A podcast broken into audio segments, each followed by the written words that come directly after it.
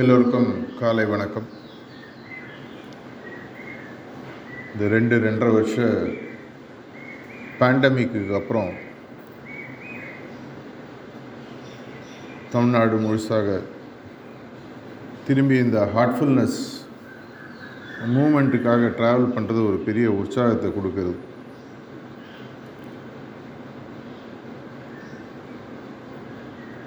ஆங்கிலத்தில் ஒரு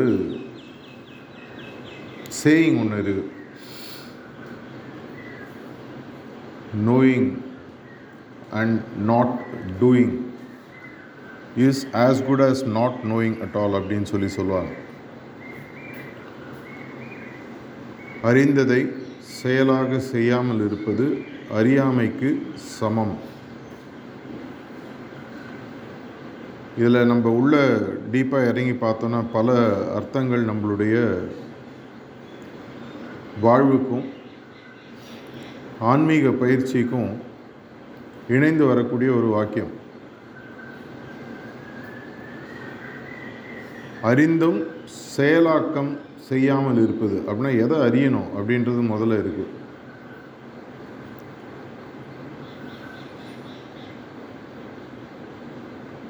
தெரிய வேண்டியதான் நம்ம அறியறோமா?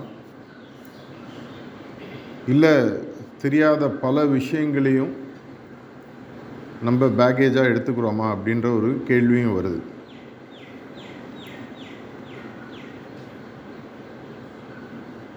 மனிதனாக பிறப்பது அவ்வளோ சுலபம் இல்லை.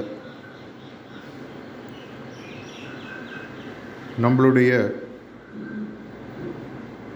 முன்னோர்கள் சொன்ன விஷயங்கள்லாம் படித்து பார்த்தோன்னா நமக்கு தெரியும்.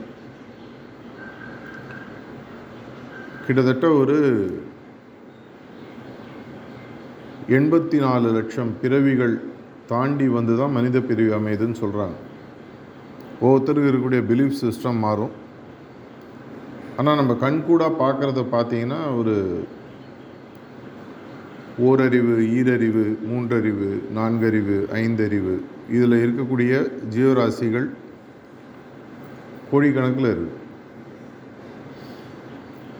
இது எல்லாமே பார்த்தீங்கன்னா theory of evolution Charles Darwin சொன்னதுபடி பார்த்திங்கன்னா ப்ராசஸ் ஆஃப் நேச்சுரல் செலெக்ஷன் சொல்லி சொல்லுவாங்க.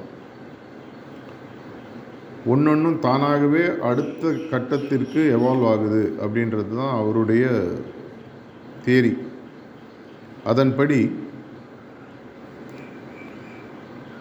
உலகத்தில் இருக்கக்கூடிய அனைத்து ஜீவராசிகளும் கண்டினியூஸாக எவால்வ் ஆகுது அப்படின்னு எடுத்துக்கலாம். அப்படி இருக்கிற பட்சத்தில் இன்றைக்கி இருக்கக்கூடிய த பினாக்கிள் அப்படின்வாங்க உச்சத்தில் இருக்கக்கூடிய மோஸ்ட் எவால்வ்டு பீயிங் அப்படின்னு சொல்லி பார்த்தீங்கன்னா ஹியூமன்ஸ் ஆனால் இங்கே வந்துட்டோம். எதற்காக வந்தோன்றது தெரியுமா? அதை நோக்கி தான் பயணிக்கிறோமா? ஹார்ட்ஃபுல்னஸ் தியானத்தில் வந்ததுனாலே ஆட்டோமேட்டிக்காக ஆல் பாஸ் சிஸ்டமா அப்படின்னு கண்டிப்பாக யோசிக்கணும். நான் ரீசண்டாக மாஸ்டர் வந்து உங்களுக்கு கானாவில் கொடுத்த ஒரு டாக்கில் ரெண்டு மூணு மாதத்துக்கு முன்னாடி சொன்னார். பாபுஜியோடைய காலகட்டத்தில் கிட்டத்தட்ட ஒரு இரநூறு முந்நூறு பேர் தான் குறிக்கோளை சென்று அடைஞ்சதாகவும் சாரிஜியோடைய காலகட்டத்தில் ஒரு இரநூறுலேருந்து முந்நூறு பேர் குறிக்கோள் அடைஞ்சதாகவும் இவருடைய காலகட்டம் இன்னும் நடந்துட்டுருக்கு அதனால் ஸ்கோர் இஸ் ஸ்டில் கவுண்டிங் அப்படின்னு சொல்லி சொல்லலாம். இந்த லாஸ்ட்டு நூறு வருடங்கள் இந்த சகஜ மார்க்கம் ஹார்ட்ஃபுல்னஸ்ன்றது நமக்கு இந்த உலகத்தில் கிட்டத்தட்ட ஒரு நூற்றி எழுபது நாடுகளுக்கு மேலே இப்போ நம்ம ஃபாலோ பண்ணுறவங்க இருக்காங்க.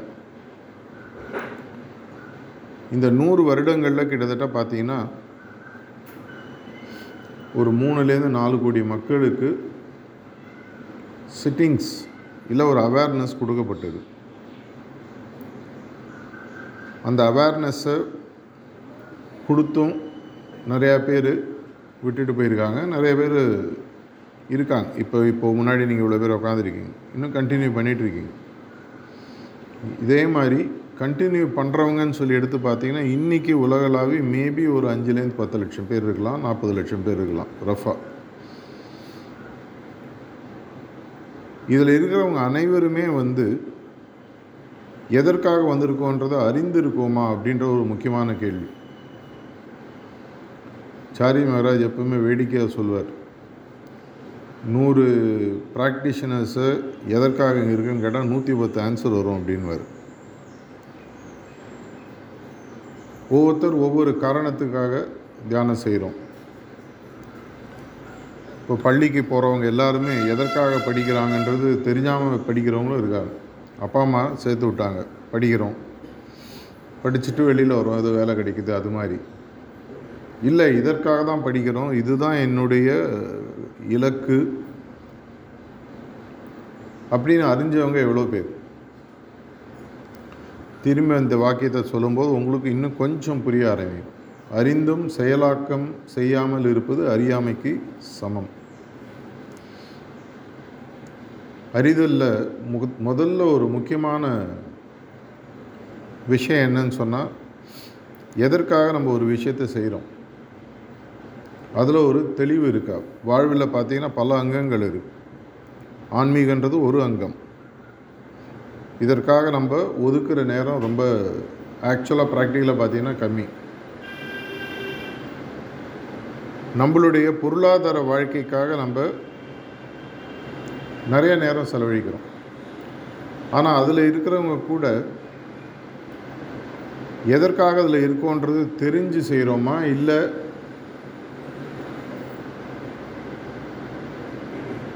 மும்பை நகரத்துக்கு நீங்கள் போயிருந்தீங்கன்னா உங்களுக்கு அந்த லோக்கல் ட்ரெயின் சிஸ்டமில் ஒரு காமெடியாக ஒன்று நடக்கும். கார்த்தால ஸ்டேஷனுக்குள்ளே நீங்கள் நுழைஞ்சிங்கன்னா அவ்வளோ கூட்டம் இருக்கும். எந்த அளவுக்கு கூட்டம்னு சொன்னீங்கன்னா நீங்கள் ஸ்டேஷனில் நீங்கள் நுழைஞ்சிங்கன்னா ஒன்றுமே பண்ணணும் அப்படியே நின்னா போதும். யாராவது உங்களை ட்ரெயினுக்குள்ளே தள்ளுவாங்க யாராவது ட்ரெயின்லேருந்து வெளியில் தள்ளிடுவாங்க. இது ஜோக்குக்காக சொல்ல பாம்பேயில் யாராவது லோக்கலில் ட்ராவல் பண்ணியிருந்தீங்கன்னா உங்களுக்கு தெரியும். இதற்கும் நம்ம வாழ்க்கைக்கு என்ன ஒற்றுமைன்னு பார்த்தீங்கன்னா நம்ம வாழ்வு கூட நம்ம நிறைய பேர் கிட்டத்தட்ட அப்படி தான் வாழ்ந்துட்டுருக்கோம் யாரா கணத்தில் தள்ளி விட்டுதுன்ற மாதிரி. வரோம் பிறக்கிறோம். பிறப்பின் அர்த்தத்தையும் பிறப்பின் குறிக்கோளையும் கண்டுபிடிச்சு அதை நோக்கி போவதற்கு முன்னாலேயே பார்த்தீங்கன்னா வாழ்வு முடிஞ்சது எவ்வளோ பேர் ஒரு மார்க்கண்டேயன் மாதிரியோ பிரகலாதன் மாதிரியோ சின்ன வயசுலேயே குறிக்கோளை புரிஞ்சுக்கிட்டு அந்த குறிக்கோளுக்காக எதை வேணால் செய்வதற்கு தயாராக இருக்காங்கன்றது ஒரு முக்கியமான கேள்வி என் மனசில் எப்பவுமே வந்துட்டுருக்கு அதனால் நம்ம வந்து ஒரு ஹார்ட்ஃபுல்னஸ் ப்ராக்டிஸ் பண்ணுறதுனாலே ஆட்டோமேட்டிக்காக தெளிவாயிட்டோம் அப்படின்னு யாராவது நினச்சோன்னா அந்த ஒரு மாயையை முதல்ல விளக்கிக்கணும் குருநாதர்கள் சொல்கிறது சொல்லிகிட்டே தான் இருக்காங்க. அவங்க சொல்கிறது ஒன்று நம்ம காதில் விழுறது ஒன்று காதில் விழுறது ஒன்று நம்ம புரிஞ்சுக்கிறது ஒன்று நம்ம புரிஞ்சுக்கிறது ஒன்று அதை உள்வாங்கிக்கிறது வேறு நம்ம உள்வாங்கிக்கிறது வேறு அதை செயலாக மாற்றுவது வேறு.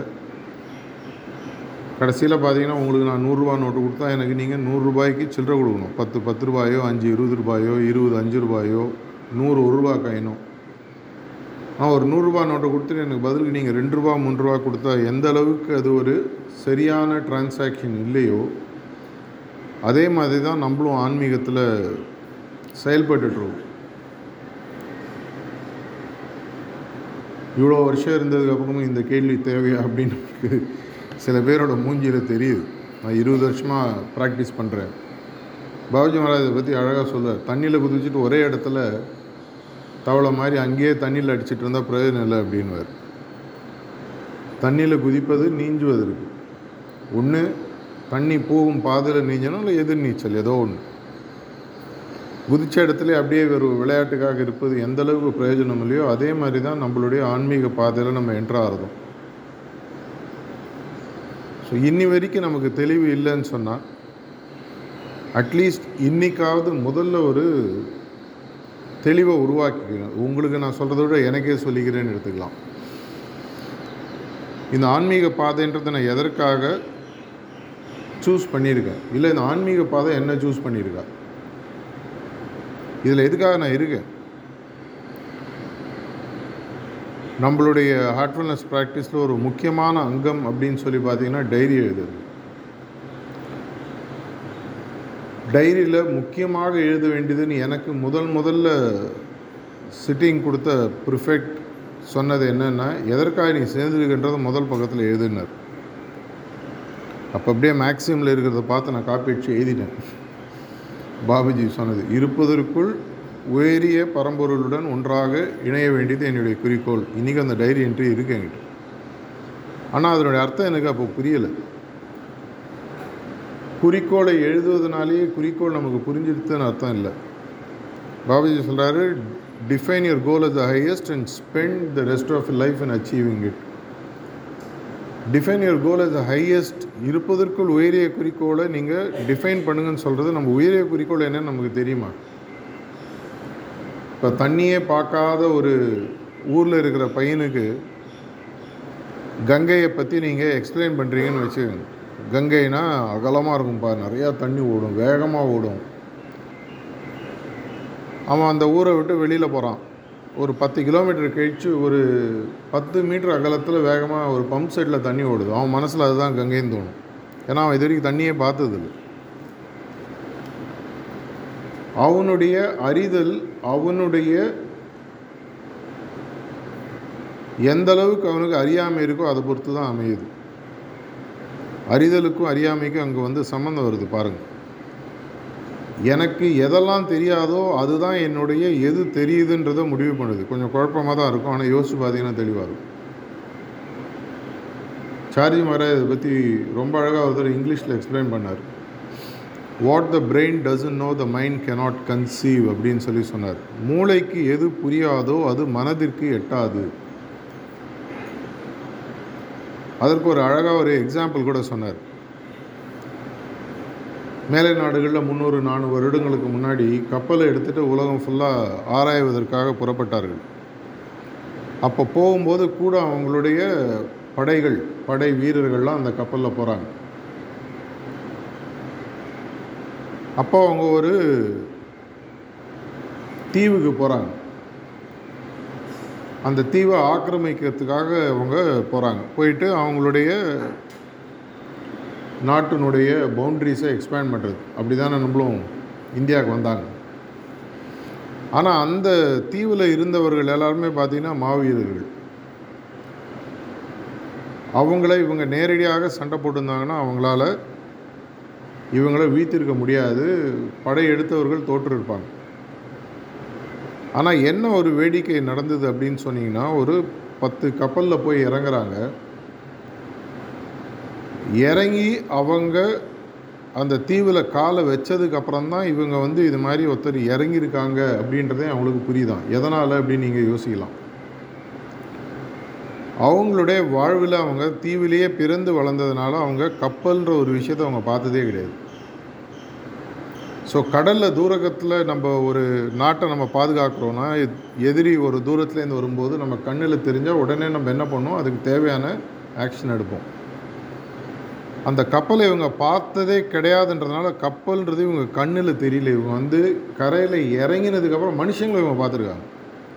இந்த கப்பல் இறங்கி இவங்க மனுஷன் இறங்கினோட தான் இவங்க சுதாரிக்கிறாங்க. அதுக்குள்ளே லேட் ஆகிடுது அப்படின்னா என்ன அர்த்தம்?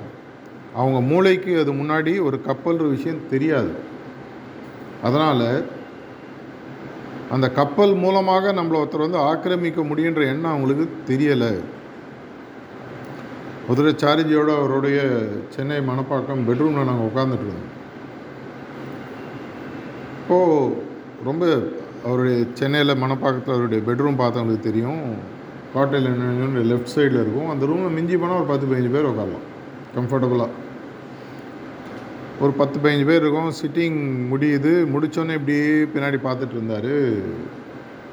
சரி என்ன சொல்ல போகிறாருன்னு வெயிட் பண்ணிகிட்டு இருந்தோம். இங்கே நிறைய சோல்ஸ் இருக்குது அப்படின்னாரு.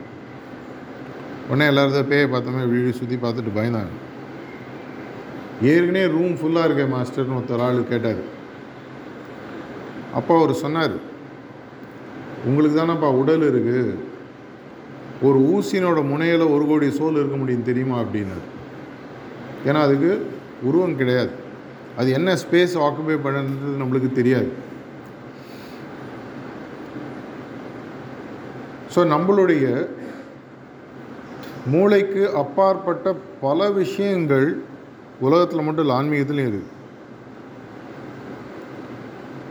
இது நமக்கு புரியாத வரைக்கு மூளைக்கு எதற்கு எட்டணும்? இதை உங்களோட குறிக்கோளோடு நீங்கள் நினச்சி பாருங்கள் எனக்கு வாழ்வில் ஒரு குறிக்கோள் இருக்குது. அது ஆன்மீக குறிக்கோளாக இருக்கலாம் பொருளாதார குறிக்கோளாக இருக்கலாம் படிப்பு சம்மந்தப்பட்டதாக இருக்கலாம் எதுவானா இருக்கலாம். அந்த குறிக்கோளை நோக்கி நான் போகணும் அப்படின்ற அறிவு கூட எனக்கு யாராவது ஒருத்தர் அதாவது நீங்கள் ஒரு பத்தடி தள்ளி இருக்கக்கூடிய ஒரு மரத்துக்கிட்ட நீங்கள் போனால் நீங்கள் அதை நோக்கி நடக்கணும் அப்படின்ற முதல்ல அறிவு வேணும். இது ரொம்ப சிம்பிளான எக்ஸாம்பிள் இது உங்களுக்கு நேரடியாக புரியலாம். ஆனால் ஆன்மீக குறிக்கோள் எடுத்துக்கோங்க. கம்ப்ளீட்டாக பார்த்தீங்கன்னா அப்ட்ராக்ட் உருவகப்படுத்த முடியாத ஒரு குறிக்கோள் தான் ஆன்மீகத்தில் நமக்கு இருக்குது அதனால தான் புதுசாக வரக்கூடிய ஹார்ட்ஃபுல்னஸ் ப்ராக்டிஷனர்ஸ்க்கு இன்றைக்கி கூட சில பேர் வந்திருக்காங்க. எனக்கு அறிமுகப்படுத்தினாங்க. அவங்களுக்கு நம்ம என்ன சொல்கிறோம் பிரபஞ்சத்தில் இருக்கக்கூடிய கடவுளானவர் உனது இதயத்திலும் ஒளி ரூபமாக இருப்பதாக ஒரு பாவனையோட சிட்டிங் ஆரம்பிங்கன்னு சொல்கிறோம் அட்லீஸ்ட் தேரிட்டிக்கலாக நமக்கு தெரியும் கடவுள்ன்றவர் ஆம்னி பிரசன்ட் ஆம்னி போட்டன்ட் எங்கும் இருப்பவர் உருவமற்றவர் எல்லாவற்றிலும் வியாபித்து இருக்கக்கூடியவர்னு சொல்லி சொல்கிறோம் இது நமக்கு ஆக்சுவலாக புரியுமா? இன்னி வரைக்கும் நம்ம எவ்வளோ பேர் ஆர்ட்ஃபுல்னஸ் ப்ராக்டிஸ் பத்து வருஷம் அஞ்சு வருஷம் இருபது வருஷம் முப்பது வருஷம் ப்ராக்டிஸ் பண்ணுறோம் இது நமக்கு ஆக்சுவலாக ஒரு காடுன்ற அப்ட்ராக்ட் கான்செப்ட் நமக்கு ஆக்சுவலாக ஃபுல்லாக புரிஞ்சிடுச்சா? யோசிச்சு பாருங்கள் பதில் சொல்லணுன்ற அவசியம் இல்லை. உங்களுக்கு அது எந்த அளவுக்கு புரியுதோ அந்த அளவுக்கு தான் உங்களுடைய ஆன்மீக குறிக்கோள் உங்களுக்கு புரிய போகுது. எப்படி அந்த பையன் ஊரை விட்டு கிளம்போது கங்கைன்னா என்னன்னு யாரோ சொல்லி கொடுத்தாங்களே ஒழிய அவன் இது வரைக்கும் பார்த்ததில்ல. அவனை பொறுத்த வரைக்கும் வேகமாக அகலமாக எது ஒன்றாலும் கங்கை தான். அவன் கங்கையை கண்டுபிடிச்சி போகிறதுக்குள்ளே ஒரு இருபது முப்பது நதிகளை தாண்டி ஒன்று கங்கையை நினச்சி கடைசியாக கங்கை நதியை உண்மையாக பார்க்கும்போது தான் அவனுக்கு ஓ இப்படியா? அப்படின்னு தோணிச்சான். நம்ம ஆன்மீக பாதையில் வந்ததுனாலேயே நமக்கு தெளிவாக இருக்கோமா? இல்லை உள்ளே வந்ததுக்கு அப்புறம்தான் அந்த தெளிவு பிறக்கணுமா? அந்த தெளிவை நோக்கி நம்ம போக வேண்டிய பிரயத்தனம் நம்ம எடுக்கிறோமா? இந்த கேள்விகள்லாம் நமக்கு வருது. இல்லை நம்மளுடைய பழைய பேகேஜஸையே இன்னும் உள்ளே கொண்டு வந்து அதன் மூலமாக நம்ம ஆன்மீகத்தை அணுகிட்டு இருக்கோமா? இப்போ மாஸ்டர் நான் சொன்னால் அவங்க மனசில் மீட்டாக என்ன வரும்? இமீடியட்டாக உங்கள் மனசில் வரக்கூடியது சாரிஜியோட உருவமோ பாபுஜியோட உருவமோ லாலாஜியோட உருவமோ இல்லை தாஜியோட உருவமோ இல்லை உங்களுக்கு பிடிச்ச ஒரு கடவுளோட உருவமோ இல்லை உங்களுக்கு பிடிச்ச ஒரு மெசஞ்சர் மெஸ்ஸையான்னு சொல்லுவாங்க அவங்களோட உருவமும் மனசில் வரலாம். உங்களோட பிலீஃப் சிஸ்டம்மை பொறுத்த வரைக்கும் பொறுத்தது.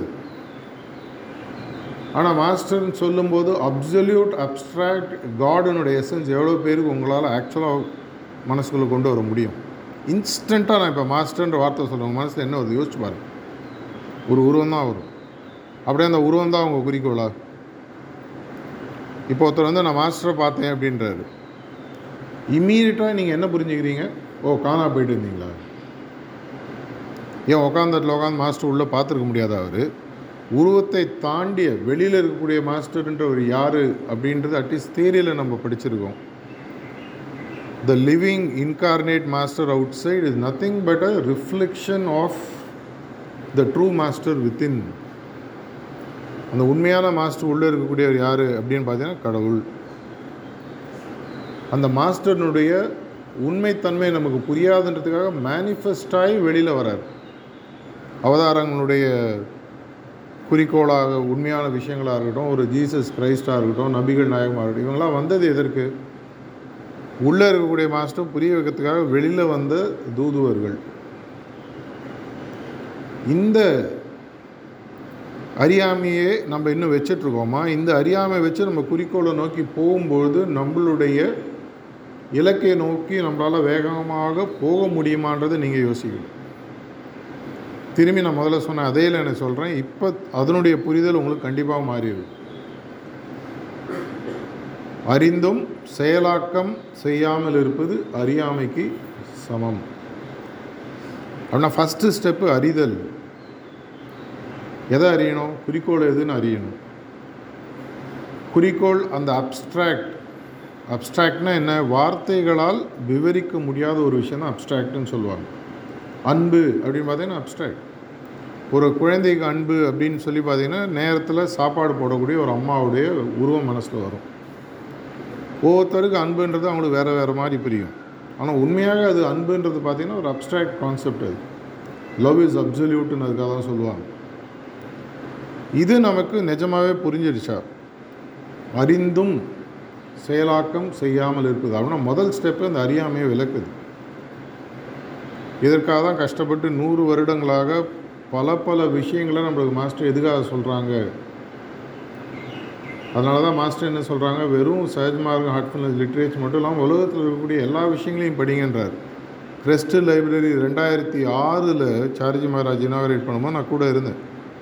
அப்போ யாரோ கேட்டாங்க சஹஜ்மார்கள் நீங்கள் சொல்லாத விஷயமா மாஸ்டர் இவ்வளோ விஷயங்கள் நீங்கள் புக் வாங்கி வச்சுருக்கீங்களேன்னு கணத்து தவளை மாதிரி இருக்காதுன்னு ஒரே லைனில் சொன்னார். ஒரே லைன் சிம்பிளாக தான் கணத்து தவளை மாதிரி இருக்காது. நம்ம எல்லாருமே நிறைய பேர் என்ன நினச்சிட்ருக்கோம் நமக்கு எல்லாம் தெரியும். ரொம்ப ரொம்ப மோசமான விஷயம் உலகத்துலேயே வந்து இந்த எல்லாம் தெரியுன்ற வார்த்தை. எனக்கு தெரியும். இது ஒரு மூணுலேருந்து அஞ்சு வயசுலேயே வர ஆரம்பிச்சிருது. இந்த ரெண்டு மூணு வயசு வரைக்கும் பார்த்தீங்கன்னா இந்த நான் அப்படின்ற ஒரு எண்ணம் இன்னும் குழந்தைகளுக்கு உருவாகிறது கிடையாது. சின்ன வயசு குழந்தைங்க வந்து அம்மாட்ட போய் பசி கேட்டதுன்னா எனக்கு பசிக்குதுன்னு சொல்லாது. தன் பேரை சொல்லி சொல்லும்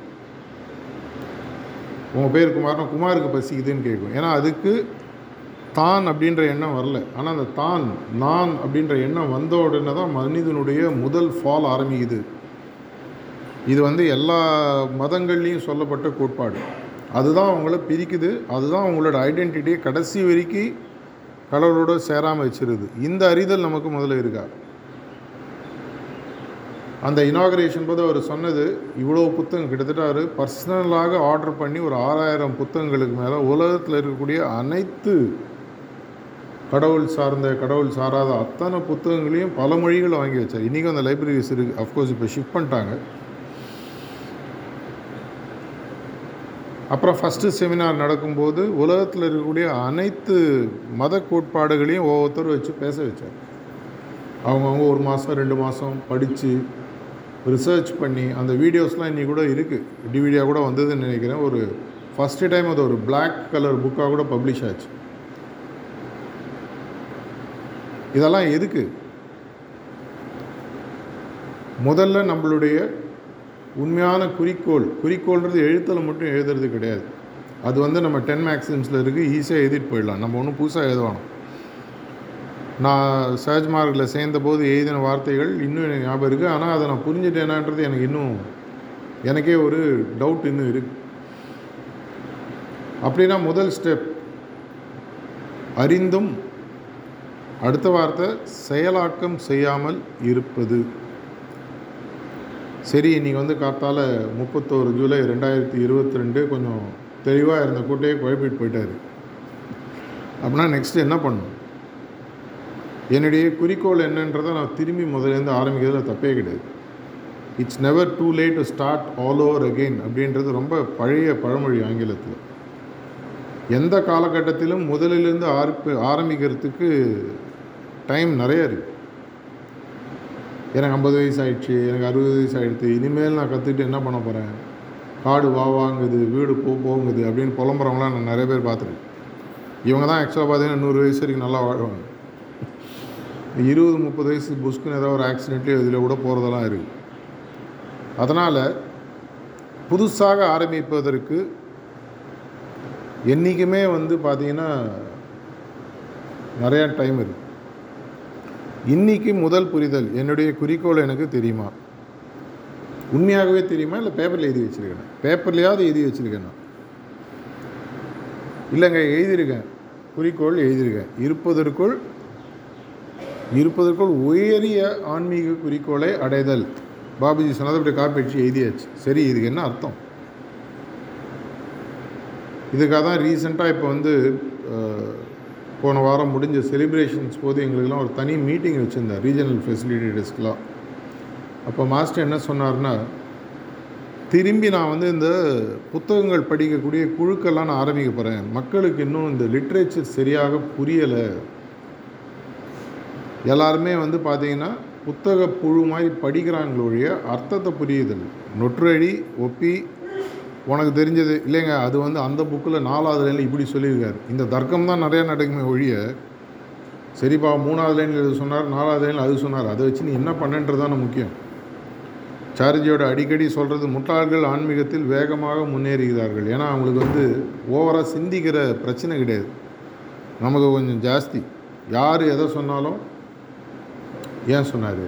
அதில் என்ன ஹிடன் அஜெண்டா இவருக்கு இதில் என்ன ஒரு ஆசை இருக்குது அப்படி தான் நம்ம பார்ப்போம். முட்டாளுக்கு அந்த பிரச்சனையை கண்ணு மூடுப்பா மூடுவான். தியானம் பண்ணு தியானம் பண்ணு.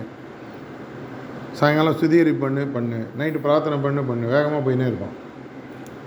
நம்ம வந்து எல்லாம் கேட்போம். அடி கண்ணை ததுன்னு பார்ப்போம் தியானத்தில் மாஸ்டர் என்ன பண்ணுறாரு சிட்டிங் கரெக்டாக கொடுக்குறாரு சத்சங்கில் நிறைய பேர் கண்ணு திறந்துருப்பாங்க ஏன்னா மெடிடேஷன் ஹாலில் நான் டியூட்டி பார்க்கும்போது பார்ப்பேன். நிறைய பேர் கண்ணு திறந்து போய் கேட்பேன் எதுக்கு கண்ணு திறந்தீங்க? இல்லைங்க ஒரு தட்ஸ் ஆல் சொல்கிறேன் தட்ஸ் ஆல் சொன்னால் மைக்கில் கேட்கல. எதுக்கு கண்ணு திறக்கிறார் இல்லை ஒருவேளை பார்த்தேன். எனக்கு என்னமோ உள்ளேருந்து தோணிச்சுங்க. சிட்டிங் முடிஞ்சிச்சுன்னு நீ ஏன்பா உட்காந்து ஓரம் அனலைஸ் பண்ணி மூளையை குழப்பிங்க அதான் அவன் மைக் இருக்குல்ல சொல்லுவார். யார் அவர் சொல்ல விட்டாட எவனோ சொல்லுவோம் ப்ளீஸ் ஸ்டார்ட் தட்ஸ் ஆல் சொன்ன கன்னியாக முடின்னு உட்காரு அந்த அளவுக்கு நம்ம புத்திசாலித்தனமாக இருக்கும். ஸோ முதல் ஸ்டெப் இன்னைக்கு அறிதல். குறிக்கோள் என்ன அப்படின்றத அறியணும். குறிக்கோள் அறிஞ்சதுக்கப்புறம் நம்ம அந்த பாதையை அடைவதற்கு சகஜ மார்க்கத்தில் பல நுணுக்கங்கள் இருக்குது எல்லா நுணுக்கங்களும் நீங்கள் ப்ராக்டிஸ் பண்ணுன்ற அவசியம் கிடையாது. இப்போ இந்தியாவில் இருக்கிறவங்க இந்திய உணவு முறைப்படி சாப்பிடுவாங்க. மேல்நாட்டில் போனால் அவங்களுக்கு ஒரு உணவு முறை இருக்கும். ஜப்பானில் போனால் அவங்களுக்கு ஒரு உணவு முறை இருக்கும். சைனாவில் ஒரு உணவு முறை இருக்கும். அவங்க ஆனால் உடலை பாதுகாத்துட்டு தானே இருக்காங்க. அதே மாதிரி நம்மளுடைய பாதையிலேயே நம்மளுடைய பாதை நோக்கி அடைவதற்கு பல நுணுக்கங்கள். ரெண்டாயிரத்தி பதினஞ்சில் சென்னையில் பேசும்போது தாஜி சொன்னார் நம்ம மாஸ்டர்ஸ் சொன்னது எல்லாத்துலேயுமே ஒரு சதவீதம் உங்களுக்கு புரிஞ்சு நீங்கள் அதை ப்ராக்டிஸ் பண்ணாலே இருப்பதற்கு உயரிய இடத்துக்கு போகிறது அவ்வளோ ஈஸி நீங்கள் அந்த ஒரு சதவீதமாவது எடுப்பீங்கன்றதுக்காக தான் அவங்க அவ்வளோ கொடுக்குறாங்க. ஏன்னா ஒருத்தர் சாரிஜி ரூமில் ஒருத்தர் கேட்டார் இவ்வளோ மாஸ்டர்ஸ் வராங்க இவ்வளோ பேசுகிறாங்களே சஹஜ்குமார் ரொம்ப சிம்பிளானதான். ஆமாப்பா ரொம்ப சிம்பிள். மூணே வார்த்தைகளை நான் சஹஜ்குமாரத்தை முடிச்சிடுவேன் உனக்கு புரியுமான்னு கேட்டார். என்ன அப்படின்னு அந்த ஆள் கேட்டார். இதை வச்சு நான் ஒரு யூடியூப்பில் வீடியோ கூட ஏறினே போட்டிருக்கேன். மூணே வார்த்தை தான் சகஜமாக தியானம் சுத்திகரிப்பு பிரார்த்தனை. தியானம்னா ஆ வா. ஏன்னா உங்கள் தியானம் வேறு என் தியானம் வேறு அவர் தியானம் வேறு. ஆனால் எல்லாம் ஆர்ட்ஃபுல்னஸ் தான் ப்ராக்டிஸ் பண்ணுறோம் ஸோ அப்படின்னா அதை புரிய வைக்கணும். அதை புரிய வைக்கிறதுக்கு யாராவத்தர் அதுக்கு அதுக்கு விளக்குரை கொடுக்கணும் பொருளுரை கொடுக்கணும். அது நமக்கு புரியும் போது சில கேள்விகள் நம்ம மனசில் வரும். அதுக்கு திரும்பி கிளை கேள்விகள் கிளை விடைகள் கிளை வினாத்தாக்கள் இதெல்லாம் வரும் உருவாகும்.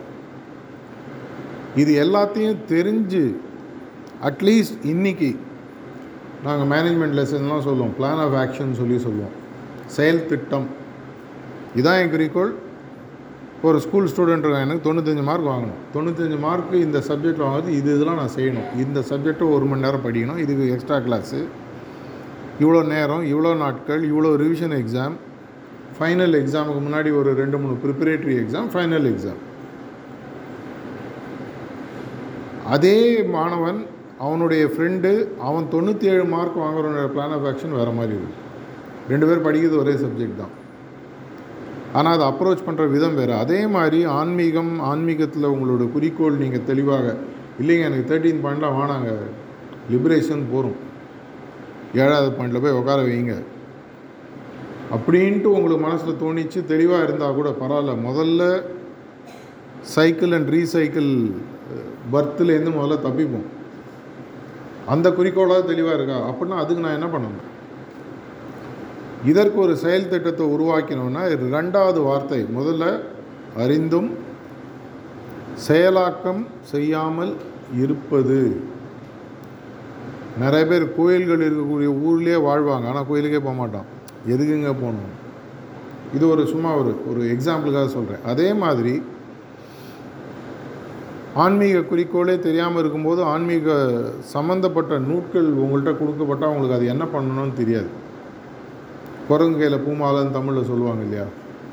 நம்ம கையில் கொடுக்கப்பட்ட அனைத்து புத்தகங்களும் நமக்கு எதற்காக கொடுக்கப்பட்டதுன்னு புரியுமா அப்படின்ற ஒரு கேள்வி வருது. ஸோ முதல்ல தொடங்கிய இடத்துக்கு வந்து திரும்பி முடிக்கணும்னு சொன்னால் அறிந்தும் செயலாக்கம் செய்யாமல் இருப்பது அறியாமைக்கு சமம். குறிக்கோளே தெரியாமல் அந்த குறிக்கோளை எப்படி அடையணும்னு நம்மளுடைய சிஸ்டமில் சொல்லப்பட்ட விஷயங்களை சரியாக புரிஞ்சிக்காமல் அதுலேருந்து நம்ம ஒரு செயல் திட்டத்தை உருவாக்காமல் அந்த செயல் திட்டத்தை உருவாக்காமையே வந்து பாம்பே ட்ரெயினில் ஏறுற மாதிரி இறங்கி ஏறுற மாதிரி இறங்கி ஏறுற மாதிரி இறங்கி திரும்பி திரும்பி திரும்பி பிறவிகள் எடுத்து திரும்பி திரும்பி அறியாமை அப்படின்ற ஏன்னா பல ஆமைகளில் முக்கியமான ஆமை அறியாமைன்னு சொல்லி சொல்லுவாங்க. அறியாமை புகுந்த வீடு உருப்படாதுன்னு ஒரு தமிழில் பழமொழி இது.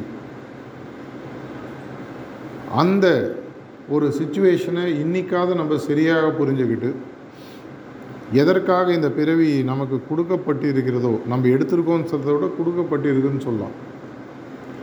அதை இன்னிலேருந்தாவது திரும்பி ஒரு ரீவிசிட் பண்ணி கரெக்டாக புரிஞ்சு அந்த குறிக்கோளை அடைவதற்கான செயல் திட்டத்தை சரியாக உருவாக்கி தினசரி சாயங்காலம் ஒரு செக்லிஸ்ட் மாதிரி போட்டு இன்றைக்கி இவ்வளோ நான் பண்ணிட்டேன்.